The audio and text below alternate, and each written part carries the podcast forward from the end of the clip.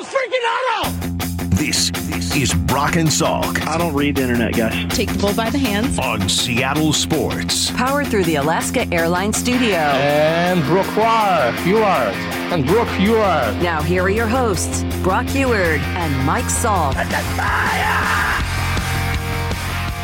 All right, yeah, big uh, Friday show today. Talking to lots of our friends, starting now with Shannon Drayer, who joins us from Peoria. Shannon, we get down later today. We can't wait. How are things?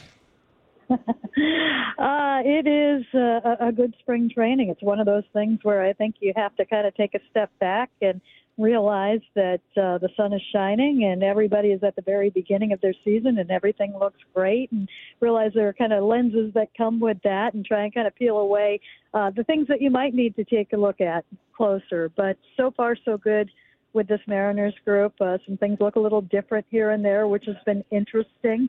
But um, all in all, great to be down here. Great to see this team get ready. What looks different? It was funny. It was um, well, one of the things you know those big boards that they have in the hallways and the clubhouses that tell you everything that is going to happen, the schedule for the day. Uh, they've been malfunctioning and not working, so we really haven't known up until um, we go out in the field and we, we get a look at what the printed sheets are, what they're doing. So going into today, today is the last day before the games start. And usually on the last day, you'll see some sort of intra squad game or you'll see some sort of uh, competition out there that the whole team is involved in. So I asked Scott today, hey, what are you doing today? And they're not doing any of that. He said, I think I know how this team is wired. So I, I think he, as he put it, um, there's been a little bit more intent in the work that they have been putting in. And it sounds like that Brant Brown, who um, I think you've probably heard of, he was brought in to be not just a bench coach, but also kind of an offensive strategist. He's a guy that's really going to help with approach. He, he has a, a great track record as a hitting coach. Sounds like that he has been leading a lot of the chalk talks. And uh, that is an interesting hire in the first place, in that it was somebody from the outside. We haven't really seen that in a couple of years. So uh, interesting that they are kind of, I think, stepping away from how they do things. That they did look at it, and they are doing things a little bit differently. And I know a big part of that focus is to get off to a better start, uh, particularly in the month of May. And a lot of the things they talk about are focus and intent when it comes to that. Any players stand out to you that uh, for some for any reason really? Well, we've talked. I think we've talked about Ty France. I Yep. think that that is the one where you lay eyes on it first and foremost. That is what you see right away. Um, the starting five, they all look fantastic, which obviously is important as the I think the season rests on their shoulders and arms quite quite a bit of it. Um, we asked uh, Scott, who stood out to him today, and Dominic Canzone was the first name out of his mouth, and it was both in what he's doing and how he looks. That kind of a, it had kind of kind of the ring of J.P. Crawford when he first got here. He needs to get stronger. That was one of the things that they saw with him, and that he showed up in a different shape, and that they did see that. And uh, also how they, he's gone about his work. They have asked him to make uh, some little tweaks to his swing, and they like what they have seen from that so far. So uh, it's going to be an interesting mix in the outfield, and that you've got two guys that are very young in their careers in the big leagues, in Canzone and Raley. You've got Haniger, who you need to keep healthy, and if you do, you know, sky is kind of the limit for him offensively, and of course Julio that you just put out there. So you know, to me, it's really of interest how they are going to use that outfield. I'm um, really, of all the people you could say, I mean, Canzone and Ty France are two players that could turn this lineup, right? Who, who turn of kind of could take it from being okay to maybe being better than that. If you get, you know, vintage Ty France, if you get a Dominic Canzone breakout season, how much better is this team? That's, I mean, you look back at last year, and you know, I think they're in the postseason. If Ty had had a more typical Ty France season, it's not hard to see that. And coming into the year, I'm really interested where he'll be in the batting order, and will it be something like we saw with J.P. Crawford last year? He started low and quickly moved up higher in the order. And you get Ty France back, and that's another bat that you get back. And not only a bat that you get back, but an everyday bat. We talk about the guys that we have the questions about the health with. Ty France plays every day, and uh, I think that that is important. I think that they need that, you know, in the spots where where you can have that. And I think Dom Canzone has a little bit of that wild card factor. And you know, talking to different people in the organization, there are some that think that offensively he has a very high ceiling. We of course saw, you know, the power potential there, hitting one off the hit it here last year. But um, you know, he, he does he has very little big league experience. And he did take some lumps last year. He also was dealing with some lower body injuries, which I think explains a little bit what we saw on the bases and perhaps a little bit in the outfield. I don't think he's going to ever be a plus outfielder, but I think he can be better than what we saw. So yeah, you you need for you need to keep guys healthy, and you always need that surprise. You need that guy to take that step forward, and he's a possibility. Getting a sense um, for the leadership structure in that clubhouse and what that might look like? I think it's pretty good. I mean, it was good last year, and you of course lost Geno, which hurts a little bit, but it's something that JP has taken on and something he's very comfortable with. You know, he's been outspoken about wanting to be a leader and wanting this to be his team, and uh, he absolutely lives up to that. Uh, you bring in both of the Mitches. Mitch Garver had a reputation for that in Texas. He came up through the Twins organization. You know, solid upbringing is what I would call that. So, and he hasn't been shy either. He's been hanging with the catchers a lot, and he did um, set up kind of a competition with a little bit of wagering, I believe, between mm. all of the catchers in camp, and that's kind of a, a leadership thing right there. So that was good to see. Haniger is Haniger. Uh, you know, you can't help but look at him and see leadership. And the interesting thing for me was in talking to him, he realizes that he wants to be the guy that doesn't just wait for players to come to him. He wants to make himself available. But he said, you know, I'm to the point in my career where I want to initiate the conversations as well. So I don't think there is going to be a lack of leadership on the team. The one area that I was a tiny bit concerned about is on the pitching side. You've mm-hmm. lost a lot of veteran.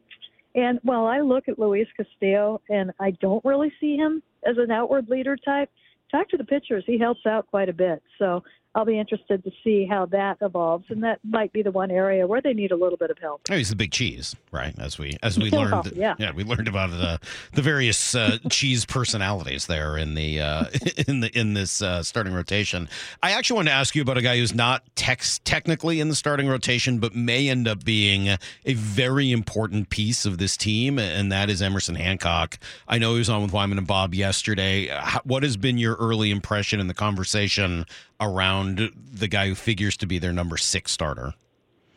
Well, he's critical because he is going to come into play at some point. They're not going to go through the whole season with every starter making every start. And what you have coming up next on a team that uh, really leans on its pitching is, is very important. And uh, I think that what we have seen and what others in the organization have seen, I think, is probably a little comforting in that. I think he's probably done a lot of growing in the last couple of years. And I know that there were questions uh, about his health because he's had, you know, kind of a, a spotty history throughout the minors. And I think that that's one of the big reasons why he's here. You know, he had he, you know, just held on to his normal prospect status without the the nagging injuries would have been a huge trade target. But I think that he's a little buyer beware with some other teams because consistency and being out on the field has, has not been something that he's been able to do. Uh, he looks like he's in great shape. He seems, um, you know, he got a taste of the majors last year. And so I think a, a, a tiny bit of that, the awe of that, is out of the way. And uh, he is somebody that uh, I just I think that if you were watching this team in spring training, uh, probably very critical to keep an eye on. I think it's important that that he show well this spring, so you have confidence that he's ready to go when they need him. Sounds pretty good. Uh, we're excited. Justin and I are flying down today. Moore's flying down tomorrow. Brock will be there, I think, later this weekend and uh, we'll be uh, bothering you for uh, for the next week or so. We can't wait to do. That's one of our favorite things to do. I'm ready, and I think as Justin told you guys, or maybe it was Lefko told the afternoon show, plenty of room at the house. Yeah, I heard it's so huge. Nobody, nobody's going to get underfoot, which is great. Um, I'm, I'm sorry Kyle Brown is not coming down because there's a wonderful, huge, and just high tech washer and dryer. Really, we could have an epic laundry night oh, here. Wow. I think. You know, yeah. Shannon, I may come stay at the house then just for that. I, have been sort of trying to figure out whether I'm going to stay with my parents or stay with you guys, maybe bounce back and forth. But now that I know there's that kind of laundry facility, that may that may affect my uh, my decision making. That's important info. Still, one of my favorite moments at the station was watching you and Kyle fold laundry one night during spring training. Yeah, and the next year, and I think the year after that as well. Shannon, we love you. We'll see you. Uh, we'll see you this weekend, and can't wait for next week.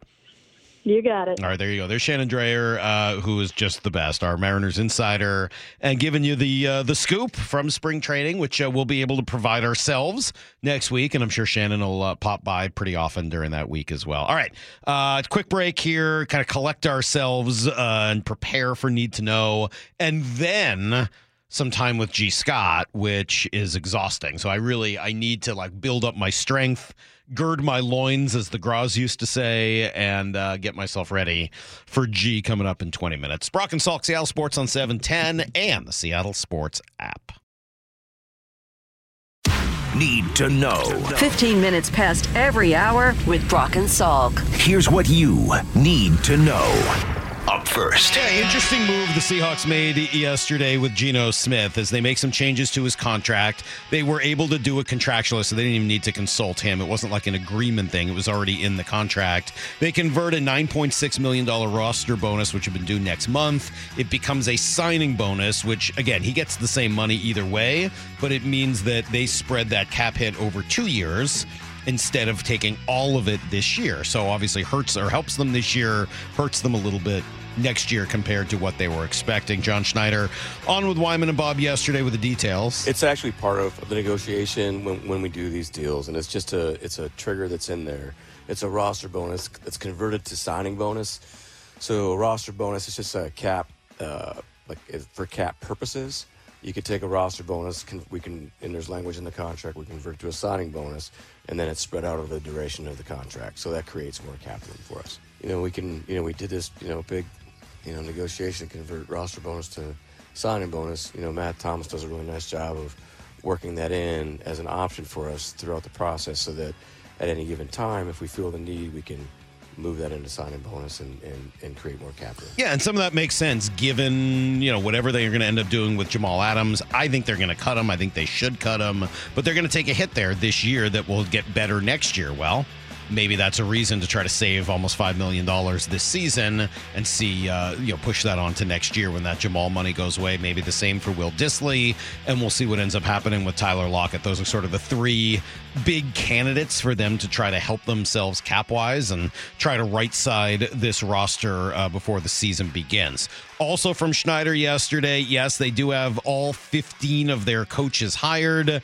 He uh, spoke to where they're at in that process. It's exciting, you know. It's different different ideas and different um, philosophies all mixed together. So everybody's coming together. They're now they're getting to a point where it's going to be all ball now. So you know they're just they're just focused on focused on implementing their systems. So they're not going to be going down to the um, combine next week. They're all going to be here just you know 24-7 installing everything they need to get installed because it's basically a race till april 8th when the players come in and you know mike had coached in the, in the you know, afc championship game. So there's a little bit of a feeling that you know behind the eight ball a little bit, so getting caught up, but still staying true to his hiring process and, and the group that's come in. So um, just mixing all those people together. But yeah, it's a, it's exciting. But yes, we do need name tags. It's funny, uh, you know, just not going to the combine. It hurts. It's a bummer, I'm sure, for the networking element, and also just to get those guys' opinions on players that might be coming in and available.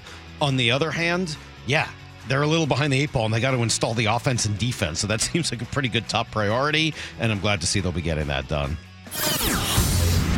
Here's the second thing you need to know. As you heard from Shannon, kind of all things normal at spring training right now as they get ready for their first game tomorrow. A couple hitters taking some live at bats yesterday against starting pitchers.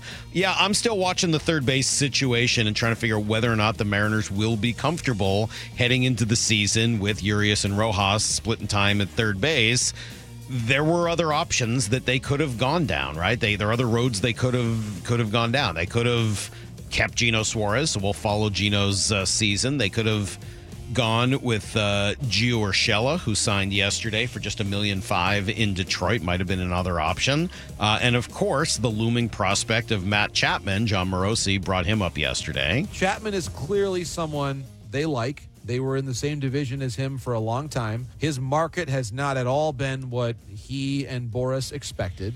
In my estimation, with with Chapman, the Giants are still there as a possibility. There's the connection to Bob Melvin going back to Oakland. That would be a good fit for Matt. But if if the price comes down far enough, and that's the big if, and it's impossible to know. I wish I had right now in front of me a stock ticker that told me exactly where the price was. I don't. Uh, but that to me is is the piece that we're all wondering about is if it gets down to one year incentive laden and then maybe the Mariners circle around because there's a lot uh, I think for the Mariners to work through but they from what I can tell they have a chance. Yeah, there's that's interesting, right? So Toronto kind of out of it now, right? He doesn't mention the Yankees, doesn't mention the Cubs, and still the belief that they'll sign Bellinger. The only team he mentions are the Giants. Well, guess what? If you're competing against teams on a one year deal, you got a better shot against the Giants than you do against almost anybody else. The whole ballpark factor kind of is is evened out because hitting in that ballpark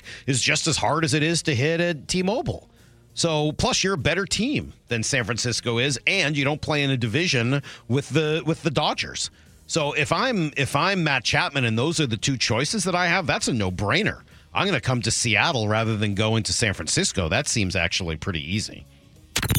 Here's the third thing you need to know. Oh, what an awesome game for the Kraken yesterday. They get things done. One of the better games they've played. They get two from Jordan Eberle, one from McCann, one from Dunn. The game winner from Justin Schultz. Hoglander for Vancouver. It pops out. Tatar can't get it. But here's Eberle. Broken up by Suter. Dumoulin. Schultz. He scores! Justin Schultz. He'll find a way.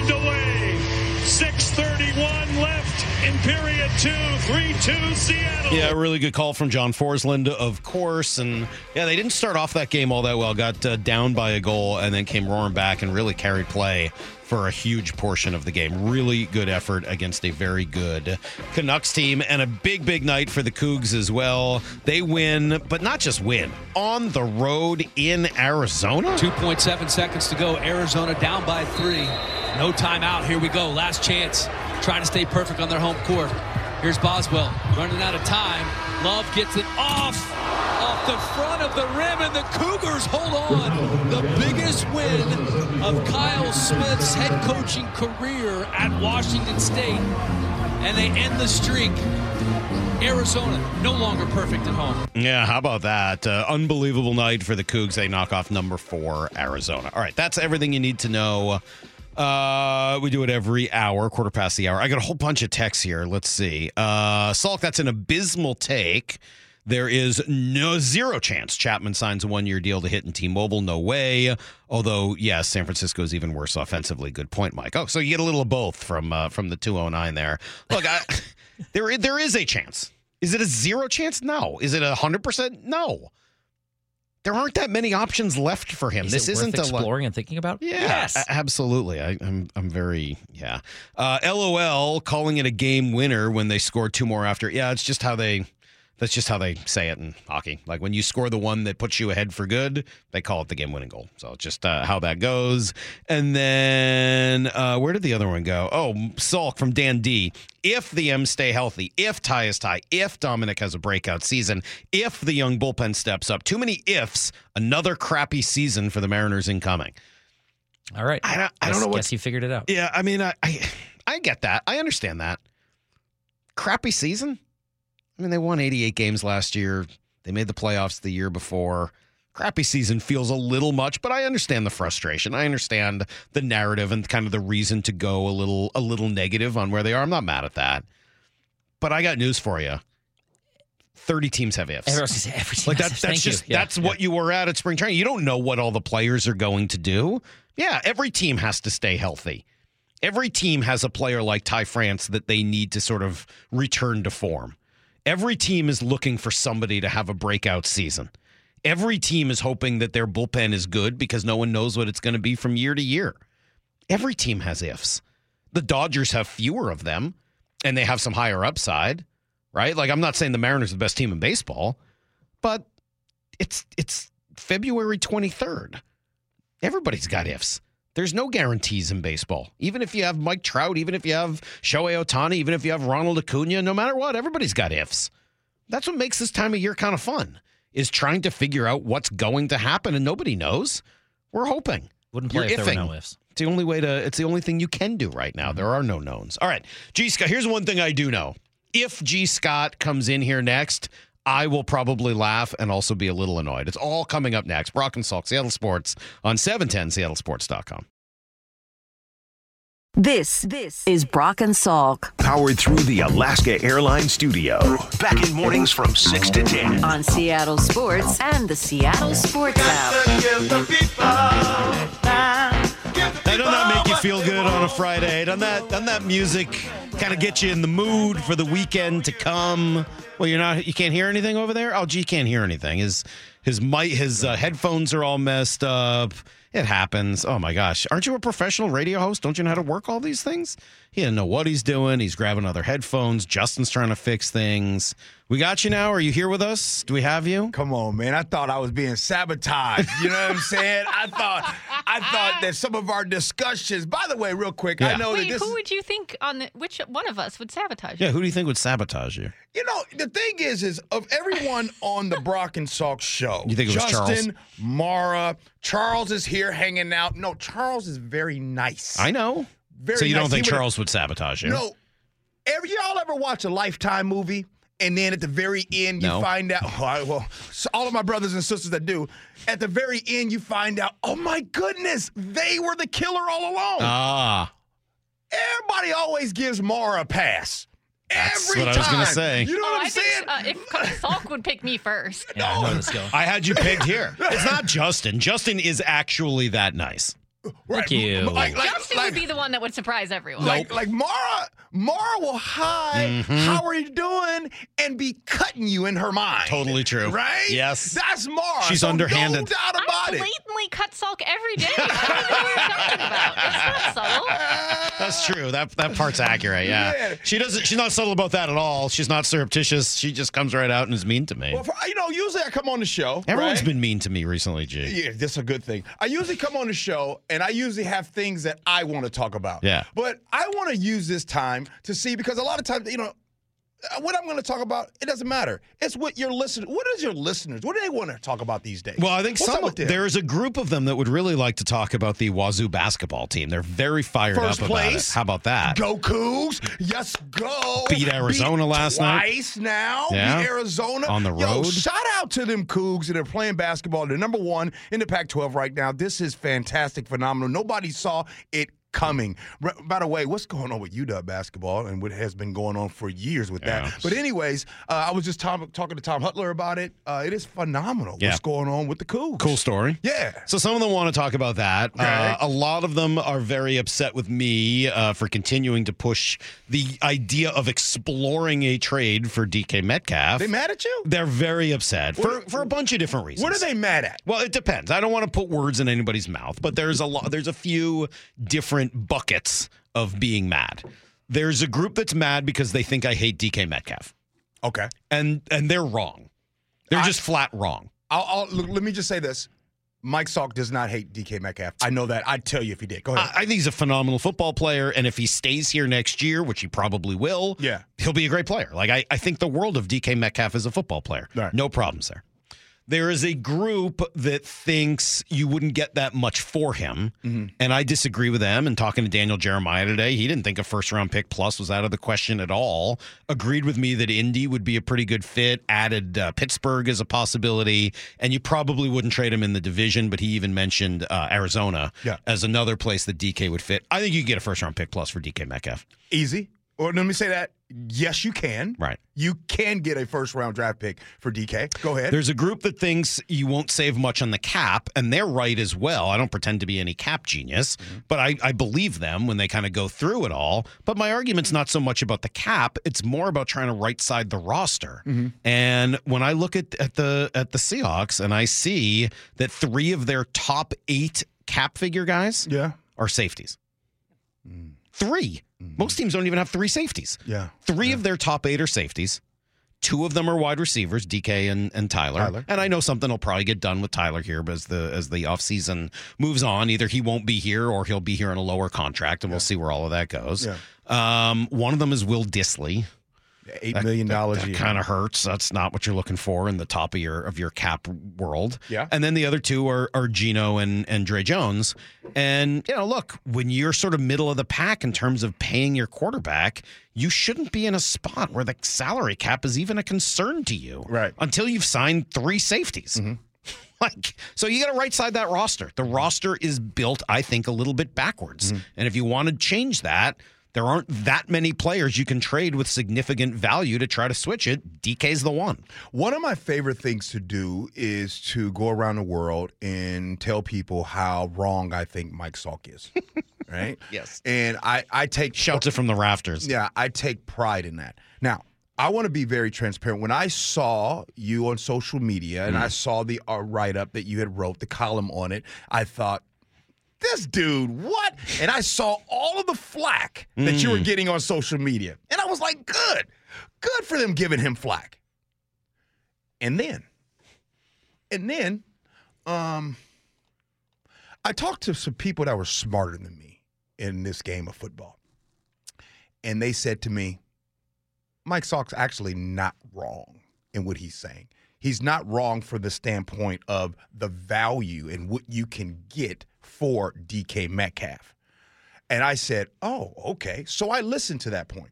So while I'll say this, for everyone that thought Mike Salk's assessment of that was wrong, I'd say I'm on his side as far as understanding the value and what you could get for decaf. Um, for DK, not decaf. But I would not make that move because I believe that DK is the most dominant wide receiver in the game of football right now. Wow. That's pretty that's a pretty big statement.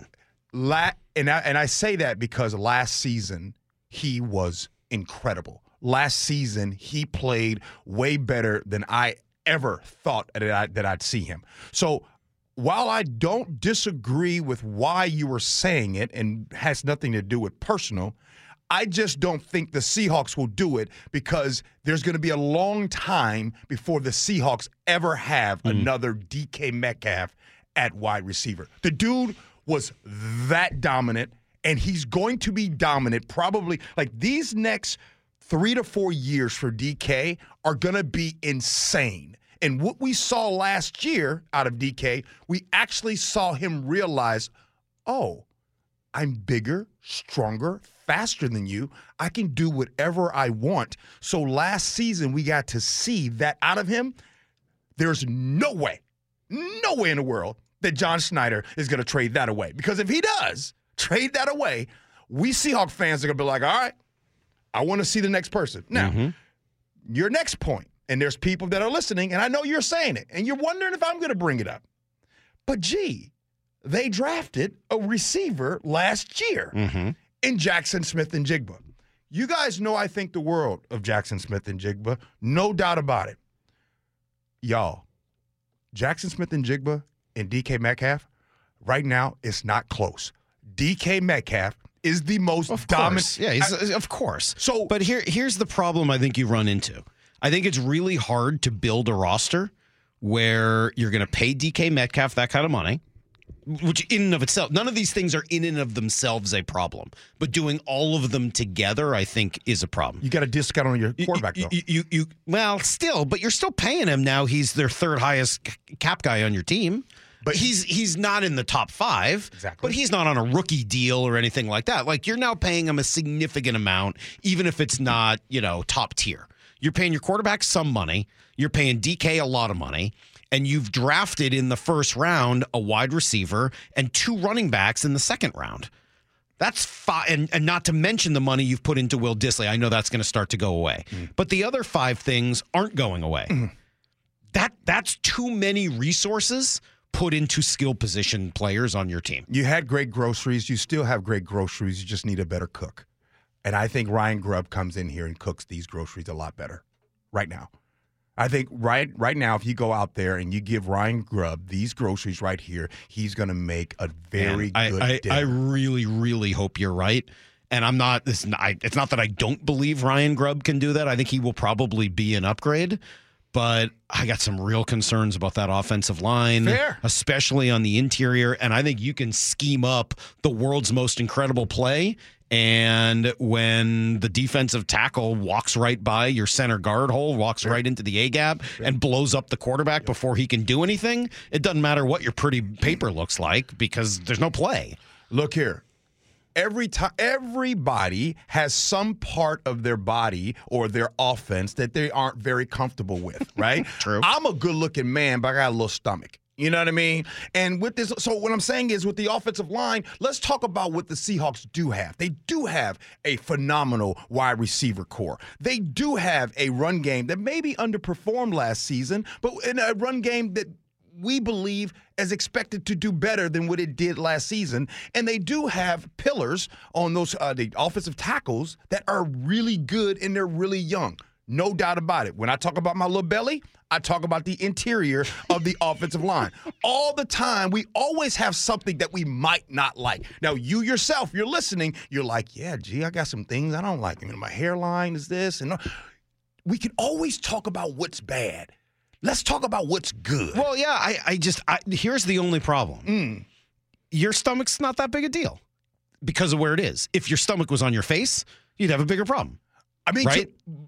if your if your big problem with yourself wasn't your stomach, but it was your face, you'd be like, ah, darn. No. like that's a, that's kind of a big issue. That's really if- holding me back. But if my face was a problem and I my stomach was good, I just take my damn shirt off. Mm, yeah. There's a lot of people on Instagram, right? Yeah. That just sh- take the shirt Butter- off. you'd be a butterface and you'd be okay with that. You know what I'm saying? Or they show their backside. You know what I mean? Like, oh, my face ain't good looking, but I'm just going to show this. I Still, all right. I, I, I think that right, maybe maybe my, my analogy isn't quite. Uh, Yeah, it was off. I can't quite get there with the face versus stomach part of it. Fair. I just think if you're gonna have a hole and you're gonna have something that you you don't love. Mm-hmm.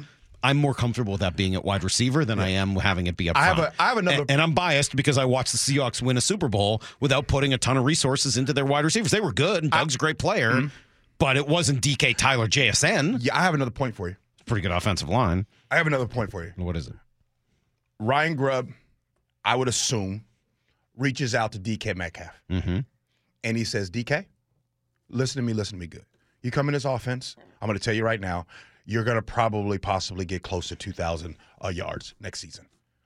Did you see what I just did at UW? Mm-hmm. Did you see how wide open that my wide receivers were? Did you see my run game and how Dillon Johnson came to the forefront Right. when nobody was saying Dillon Johnson's name the year before? Yeah. But when I came over and took over this offense, as a matter of fact, DK, I was getting ready to leave to Alabama before I was going to leave, and UW gave me more money. You're getting me excited, and I look. I, I you could be right. Mm. DK could have an unbelievable year, I, I, and I know that when he does, people are going to be like, "See Salk," and I'm going to be like, "Yeah, I, I I agree. Of course, DK is capable of having unbelievable years. He's one of the most talented players in the league. The question isn't can DK have a great year. Nope. The question is, can he have a great year and the team continue to get better and and make the playoffs and be a championship Mm-hmm. contender? I'm not sitting here telling you DK Metcalf can't be awesome.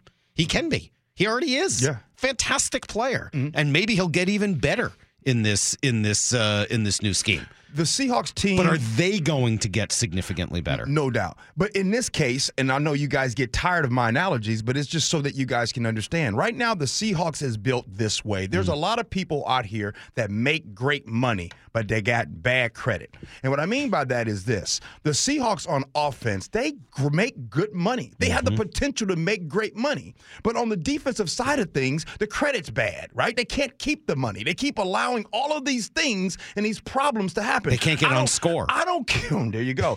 I don't care how much money you make. This hmm. is a real life lesson, everybody. I don't care how much money you make. It's all about how much money you keep. The Seahawks, this t- this team, it's been pretty good Yeah. on offense. No doubt about it. What we saw last season was a hole in the boat. We saw a real hole in the boat where, like, every time things were going great, you couldn't figure out, well, how come there's water keep coming in the boat? Because it's a damn hole in the boat. The defense was ranked 31st in stopping the run last season. They were ranked 30th the year before. That cannot happen. That's why Mike Macdonald is a new head coach. They're going to come in, they're going to play better defense, they're going to get that together. And speaking of defense, you want to talk about changes. Oh, mm. Lord. Yeah. Y'all, y'all ready for this? This about to be some real look, y'all. that defense is not going to underperform this season the way that it did last season. Better not. And there's a lot of folks uh, that are going to have to have better seasons. And I think just because you were the starter, let me. This is very impo- important. Just because you were the starter before, don't mean that you're going to be the starter Hmm. again. Mike Macdonald ain't coming in playing that. You think Jamal Adams here next year? No, hell no. no. That's what I think too. But I mean, it's funny to hear you say it. No. Does, wait, does anybody think he is?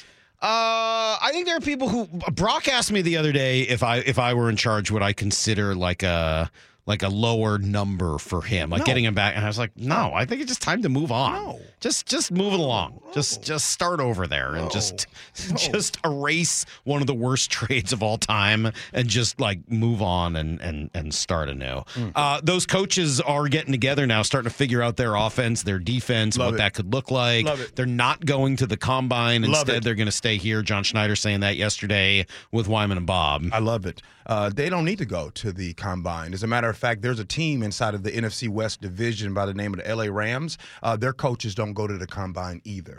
2020 was the last time that they went to the draft.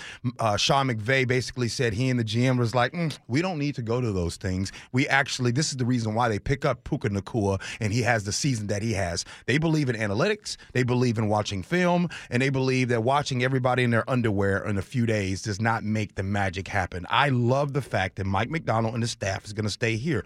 The John Schneider and his staff, they will be there at the combine, right? But what happens at those combines, right? What does happen at those combines? Here's the number one thing that happens at combines. Sure, we the fans find out who's fast.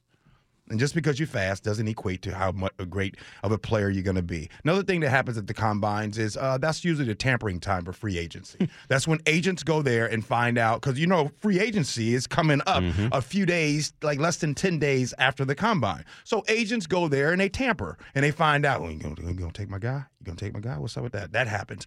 Another thing that happens at the combine is coaches go there to meet other coaches. By the way, I'm loving the idea of some of the like power agents having a conversation like, "You gonna take my guy? What's up?"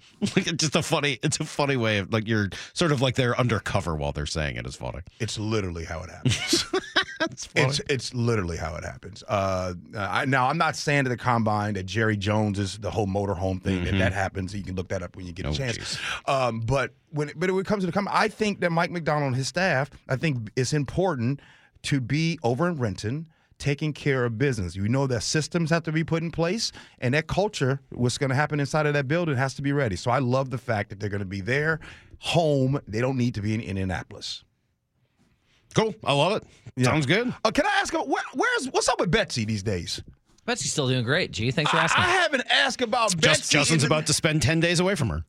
Oh, that's right. Y'all leaving. Yeah, going Justin's spring about to spend a week at spring training and then uh, go to Bakersfield with his dad. You're go see some car races in Bakersfield. Yeah, so uh, you'll time. see Betsy again. I'll be what, back on April? this. April and you know what's funny? second, the, the next something like that? weekend she's gone. Oh, perfect. Yeah. So, yeah. So there you go. Jeez. They might hang out together in mid to late March. So I want to make sure I got the I, I- people are gonna be listening to the Brock and Salk Show next week. You guys are leaving today. I want to know about the living arrangement. So is it gonna be Mike Salk, Brock Huard, Mar Dooley, and Justin all in the same crib? Just bunk beds, yeah. Yeah. Bunk beds. Cots, really. I mean, Sleeping bags. Yeah. I just want to know who who wakes up early. Who who wakes up first? Well, we all do for Yeah, this we, yeah, show. we kind of have to. Yeah. Yeah, that's, that's, that's the same. So we said We're, we're going to be waking up an hour later, though, while we're there. I'll Oh, tell you yeah, that the time much. change. Yeah, we have a Yeah. little time change while we're there, Like which that. is nice. All right, good. Yeah, I don't know. I, I uh, I'm staying with my parents. Brock stays with his in-laws. Justin and Moore will be with uh, with Shannon at the uh, 710 house. I may make my way over there for a little while as well. Brock, there's no way Brock will stay with us. He will. Not a I chance. mean, he would. Brock would rather die than stay with us. There's no chance. Can you, We'll can drive you- an hour each way to can not you- stay with us. Can you guys tell us why Brock wouldn't stay with you? What do you think it is? No, I don't know. I don't know why. I, you'd have to ask him that. I don't know why. He than us. wouldn't You've stay. been to a lot of spring training with them. I've um because his in-laws are there. That's all. I've stayed with Brock. Brock and I have shared hotel rooms and stuff in the past. We've done just fine. But I uh yeah, at spring training he stays with his in-laws. The bigger question is why does he stay with his in-laws and not his parents? I don't know the answer to that one. But that's uh, that's one you'd have the, to ask. the thing is, is You I have to ask him that. If I went to Arizona with you Probably guys, not on the air. There's no way I could stay with you guys. Why? Because when you stay with someone on vacation, that's when you get to really know the real them. Don't you think that would be great? Like Justin, dude, are you going to put the toilet seat down? That's Oh, nasty. I'm the cleanest roommate. You- you- Well, Gee wants us to wash our plate before we have seconds of dinner. Oh, yeah, that's really weird. Yeah, it, right. And then That's a you thing. And then one of y'all go wake up really early No, and then not this use the- and use the bathroom, and I can't go Oh, in there no more. You're Not gonna be the this one that's on red alert. You told us last time. No, not this crew. I think you got the wrong group. Code red. That was what it was. I think we're pretty good roommates as a group, would be my guess. Uh, I mean, Maura lives by herself. Justin, you know, he and Betsy are essentially roommates because they never see each other. And uh, Heather and I, I mean, I, I try to practice being a great roommate. I think it's the key to marriage. You got. I will say this. Am I? I don't know if I'm allowed to say it, but uh, people. Let me just say this. If you guys have an opinion about Mike Salk in the morning time, totally understand. I'm with you. I'm with but you. I, I want to tell you this: there is a different Mike Salk after 8 p.m.